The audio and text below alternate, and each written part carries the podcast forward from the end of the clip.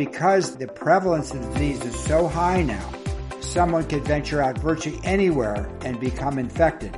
And many of the individuals that recently become infected have no idea where they picked it up. Welcome to the RANE Insights podcast on COVID 19. I'm Emily Donahue.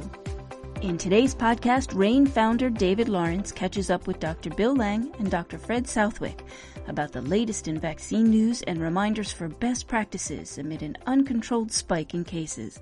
Let's listen in. Bill, Fred, uh, again, thank you for spending some time with us. Uh, lots happened this week. Thought we'd just kick off with the announcement concerning the um, potential vaccine or probably vaccines that uh, will be available. Would love to get your perspective on uh, issues of efficacy, availability, distribution, the timetable, and uh, maybe we can also talk about receptiveness of, of people to actually uh, agreeing to a vaccine. Fred, why don't I start off with you? Yeah, the announcement is very exciting. Uh, to have a vaccine with a 90% efficacy, that means 90% of those that received the vaccine were protected if they were exposed is uh, a very the highest I've personally ever heard of. So this means that this vaccine will make a huge difference. Um, some of, for instance, some of the influenza vaccines really are only effective uh, at 60 to 70 percent, sometimes 50 percent efficacy. So this is, uh, if you take this, um, you have an excellent chance of being protected. And so I think that's very important, and I think that's a great selling point from the standpoint of of patients and individuals that yes, this is going to save you. But I want to make a couple of caveats on the um, vaccine announcement. Number one, it was really a headlines announcement. They did not provide a lot of clinical data. They said that will be forthcoming, but what they have seen is, and that's where they give the 90%. So if that's real, everything that Fred said is is right on target. But I, I I'm I want to be a little bit skeptical until we see the actual data. But I think it's yeah. So I think so. I think that's that's very very good. And I, from all the data I've seen, even 50, 60% on influenza is a good year. 2014, it was less than 20% effective. So um, 20% efficacy on that vaccine. So yes, this is, I mean, if 90%, then that's a huge deal. And the other part of that, that, that number that they quoted, at least the way they quoted it, was was protection, meaning almost looking at it in a binary manner. Either you get it or you don't. But typically with vaccines, even if you get the disease, if you are vaccinated, it is a much less uh, serious bout with the infection. So it's not only is it 90% if that's true, but it's plus it's 90% plus because you're not it's going to re- reduce the risk of serious disease or death in those who get the, the vaccine also. Absolutely. Yeah, one of the things if you've got a partial immunity, um, then it, the number of viral particles that will actually multiply within your cells and within your bloodstream will be reduced and therefore you are less likely to get severe disease. And probably pulmonary disease, which is the most feared, will be very much less likely if you're vaccinated. And in addition, you are much less infectious if you are vaccinated, even if the vaccine did not completely take hold. So, I mean, this there is all good news here. I'll just I'll, I want to see the data so I can be confident in it, but it's all good news and then the one other point about that is Moderna, which is the this very very similar. It's not identical, but very very similar technology has kind of hinted that they're seeing similar results, although they, they haven't even put out any headlines. But they've said that their results should be coming out by the end of the month. So, you know, around Thanksgiving, we should have have more data. So this is, uh, as all both of you are saying, is very very good news, and obviously uh, some of the points you're making uh, for this vaccine are no less applicable to uh, you're urging people to take their flu shots uh, this season, both from a prevention standpoint and also in terms of mitigation of any impact should uh, should you contract the flu. But what about availability, production, distribution? One point is that they had initially indicated, and what the U.S. government contracted for was 100 million doses uh, by the end by year end. what they said last week when they or earlier this week when they made their announcement was that they projected that they could have 20 million doses a month. Now they weren't completely clear whether they meant in December or including the latter part of November, but that's a lot less certainly than 100 million by the end of the year. 40 million doses will just barely begin to hit the uh, uh, the, the healthcare workers, which is probably going to be the the first big group to get vaccinated, but it won't get too much beyond that. It won't get too too far into the the at risk population until they start ramping up massive production, which they have said will be probably over the course of the early spring. So April is kind of the month that people are looking at where there will be lots of, lots of vaccine available. Now, that also does not, though, address what's going on with the Moderna vaccine. Moderna has, by what we understand, has already been in production with the hoping that they will get the their emergency use authorization. If that's the case, and they do get their emergency use authorization in December, they also may contri- may contribute a lot to the num- the millions of doses that may be available in the short term. But that we just don't know. And then plus we have the two other vaccines that not messenger RNA vaccines that are out there that haven't really made any announcements yet, yet but have fairly consistently said that they should have uh, results around Thanksgiving or probably now moving into December. One issue with the vaccine as far as that you require two doses. And this is going to create some logistics, and obviously the vaccine's not going to go as far. A second issue and particularly in uh, rural areas, is the issue of it has to be kept in minus 80 degrees centigrade uh, freezers because the RNA is has to be kept very very cold not to uh, break down. So those are going to create a little bit of a supply chain uh, complication that could uh, interfere with some people getting the, the vaccine. And on that, though, fortunately, um, the the big pharmacies and the big distributors like McKesson, and there are a number of the big distributors, as well as uh, UPS and FedEx, have said that they've been working on this. They knew this was coming. They have they have been putting the freezers in place, so it's not. It's hopefully will not be as big a deal as we thought it may be. But as Fred says, it's that's certainly a non-trivial issue, and it's not a standard vaccine distribution um, system. So you're highlighting storage and distribution and logistical issues, uh, but also, Fred, um, you were alluding to some critical decisions that will have to be made about who gets this vaccine and in what order. Any insights in terms of how that process is going to be undertaken? At this point, I don't think it's totally clear. We're in the middle of two different administrations and actually, the uh, Biden administration is probably the one that's going to predominantly have to make decisions on this. And they're just getting started. Well, the biggest guidance so far has come from the the uh, Institutes of Medicine, where they had the big panel that got together over the summer, and they came out and they said that priority one should be um, healthcare workers, then first responders, then they were kind of nebulous. It was generally um, nursing homes and other institutional settings uh, where people are in collective housing should be the next priority, and then moving into the general population. But there's also a, a scientific body, body of knowledge that said you're actually more effective if you do start doing some of the general population early on also but the the guidance from from IOM was definitely in the order I said. Any thoughts as well about uh, whether people will be receptive to taking this vaccine as soon as it's available? Obviously, there's been a great deal of focus on uh, prior diseases, but you know there's a significant anti-vax movement around the world. Uh, there are conspiracy theories, etc. Any thoughts in terms of how this vaccine will be received? You know, as far as the vaccine, because of its uh, putative efficacy, I think that's going to help market it more readily. Um, I think the the fact that we're having a surge right now, this is very frightening. Also, the message has been pretty consistent that this will be a great benefit to everyone.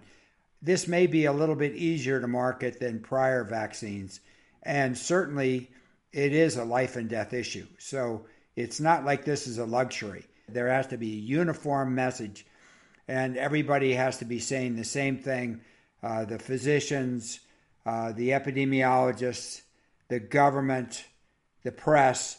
We've all got to be very consistent in our messages, and that will be very helpful as well. But Bill, I'm sure you have some thoughts on this. Don't worry, I'm not going to stray into politics on this, but I think assuming there is a change of administration, I think one of the things that will happen is that there will not be the the reflexive no if it was a, um, a, Trump administration saying you need to do this, if it's the Biden administration coming out and saying, look, the science is here, this is the best thing, you need to do it, the president steps up in front of a camera and gets a needle jabbed in his arm, I think that will all go a long way to uh, creating a successful vaccine program. Let me sort of switch gears because the data coming out this week uh, around the U.S. has, you know, been troubling to say the least. What is the data telling you? What should we be focused on? North Dakota, South Dakota, uh, in particular, have just had astronomical levels, uh, higher than we've ever seen before. Uh, 150 per 100,000, uh, even higher in some counties. And the frightening part about both South Dakota and North Dakota is many people still do not believe that they should be wearing masks is in the face of overwhelming data in favor of masks that face masks not only protect you from infecting others, others from infecting you, and is the key intervention to break this cycle. And what's going on because the, the prevalence of disease is so high now that someone could venture out virtually anywhere and become infected. And many of the individuals that recently become infected have no idea where they picked it up. So this is this becomes uh, very very scary uh, from the standpoint of, of, protecting yourself in these high prevalence areas. It may be almost impossible, particularly when people are refusing to wear masks. In, in previous discussions, we talked about the, the concept of 110 and 25. That's cases per 100,000 per day and averaged over seven days. Well, we're getting in the United States where almost everybody is at least in that 10 to 25 range, typical, typically in the higher. And more than half of the states in the country now are in that 25. That's considered uncontrolled community transmission. That's the, the don't go there zone back in the summertime when we were counseling people on on travel you know, we'd say don't travel but if people were traveling we would say yeah you don't want to go any place where the rate is over 25 cases per 100,000 per day well if you say that now that basically means don't go out your door yeah there are a few places in the country that are that are lower than that but the bulk of the country is in that high at risk region. And Europe is not far behind although over the last week there has been some evidence in Europe that they may be starting to peak. It may just be reporting difficulties, and they may just be a little bit, um, it maybe just be the reporting's behind, and that's what it looks like. But right now, it looks like they may be starting to level out a bit. That actually portends well for us because remember, their peak started about two weeks before our peak started, our wave, I should say maybe we're starting to get to the right time, but that's only going to happen if people really start carefully shutting down their um, their unsafe behaviors in public. Fred, as you have highlighted in particular, but you know, Bill's had firsthand experience. The issue is not just simply about people who are contracting the virus, but the tax on the resources. So, are we starting to see that as well? Absolutely. The big problem uh, is that you know originally the big New York City outbreak overwhelmed the health system. However, actually, physicians and nurses were able to come from areas of the country that did not have a high number of cases, and therefore the needs of patients were met. Now, with it exploding everywhere, no one can afford to have anybody leave their area. So, this means that in, in areas like South Dakota, North Dakota, Montana, uh, there will be no uh, outside support. And this is really frightening in that people can just go so long going at 100% day and night before they uh, burn out and before they're just absolutely exhausted. And our experience is the more tired a physician or nurse becomes, the more likely they are to make errors and the more dangerous it becomes and the health system becomes more and more error prone and i'm afraid we're we're in that era right now. And i know texas is uh, el paso and that area is overwhelmed. Uh, there are parts of uh, certainly north dakota and south dakota and montana are becoming overwhelmed.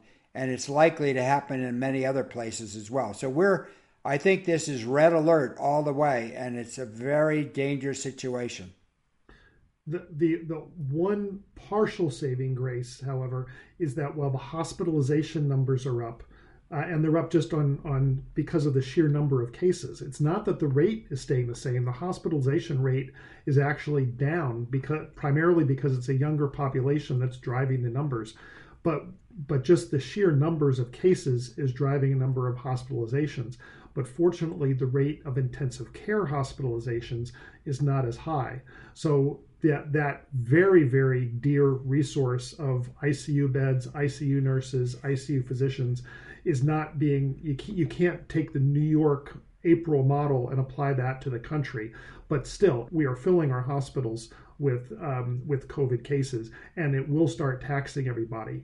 Thank thankfully, not like it did in New York right now, but it's still going to be filling up the beds. And the other thing that that means is that routine care, and by routine care, I mean things like cancer screenings, cancer treatments, necessary but not emergent surgical procedures, those are all getting put off. So the morbidity around the country that is growing, not directly due to COVID, but because of COVID, is going to have a significant long term effect even after we have a vaccination that takes COVID itself out of the picture for the most part. Some focus has uh, been applied to what are the primary sources of the problems here, and just common sense practical steps, because I don't think it can be reviewed too often.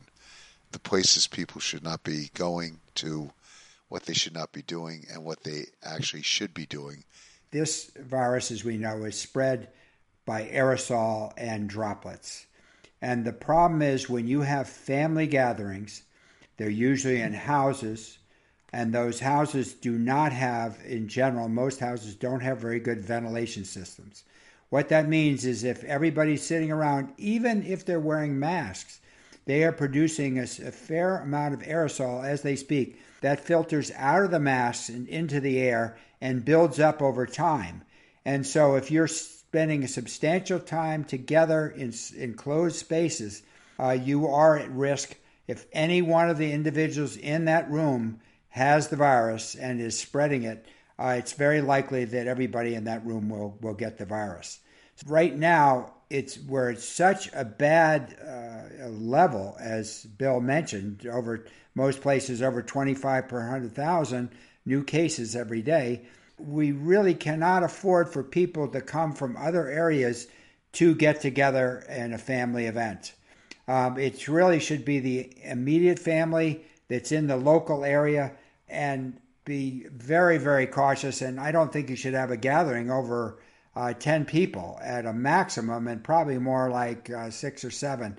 And then don't spend too long in one room. And possibly the problem is the weather's getting colder but it'd be a good idea to step outside and, if possible, open windows when you can. When it comes to closed spaces, restaurants are absolutely out. Bars are absolutely out at this point. They're too dangerous and it's too likely because you, in order to eat, you have to take your mask off. In order to drink something, you have to take your mask off. And uh, in that closed spaces, public spaces where there are a lot of different people coming in and out, it's very likely there will be someone who's a super spreader uh, in that environment. Let me just remind people about airplanes. You think if airplanes aren't dangerous, how can a home with just a few people be dangerous? Airplanes are designed to turn over the air 30 times an hour, higher than that even. So they're constantly turning over the air. Think about your typical house especially in the wintertime, many houses that don't have forced air systems, they use radiators, things like that. There's very, very, very small amounts of air exchange. So I try to be realistic and I recognize that people are going to get together over the holidays. No matter what we say, people are going to do it. So while I agree with everything Fred said, we need to minimize the, the holiday gatherings, especially minimize people coming in from, from other places in the country. But recognizing that it's going to happen, what can you do to make your house as safe as possible? Open windows. Yes, it's cold. Open them anyway. Put on a sweater burn a fire if you've got a fireplace. Fires are incredibly energy inefficient. And the reason they're energy inefficient is because they're sending all that air up the flue, but they're getting that air from leaks in the houses and from open windows. That's going to create a natural air exchange. If you have an air conditioning system, even if it's wintertime, turn it on the fan mode and make sure that you have fresh filters in place. So you're filtering the air in your house. So doing those things will make it safer. And if you have any at-risk people as part of your family gathering, and most family gatherings are multi-generational, clearly the at-risk person should have a mask and really everybody should have a mask. Now, if you're not doing it, you're putting the at-risk people especially at even greater risk. So those are the things that I think that you can do. And one other point that I'd like to make is I know a lot of people are saying, "Well, I'll just get tested, and once I'm tested, I'm good." Well, that's not that's not true because all tests do is tests say that you are not infected at the moment of the test. We know that there's an incubation period and you can become infectious shortly thereafter. The next day, even a few hours later, you could reach that level. So tests do not clear you except at the moment that you are tested. So that it may decrease risk somewhat, but it's not a, a golden ticket to be able to go into a large group gathering. And that's especially true with the holidays, beginning with Thanksgiving, when we have all of the college students coming home. And I guarantee you, college students have not, for the most part, been practicing uh, safe public behaviors when they come to the end of the semester and they're having their end of year parties with their friends. Again, I'm going to summarize what you have been telling the audience from uh, the very, very beginning, which is to wear a mask, to wash your hands, social distance, to be mindful of those who have pre existing conditions and are particularly at risk, and uh, not to let your guard down. Again, thank you both.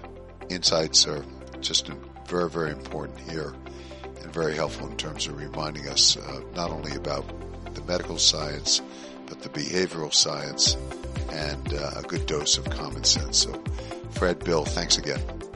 Thank you, David. Thank you, David.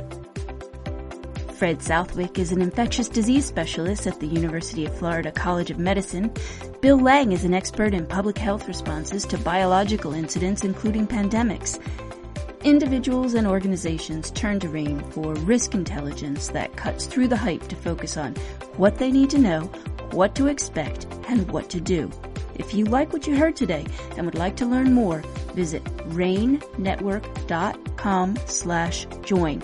That's R-A-N-E network.com slash join. I'm Emily Donahue. Thanks for listening.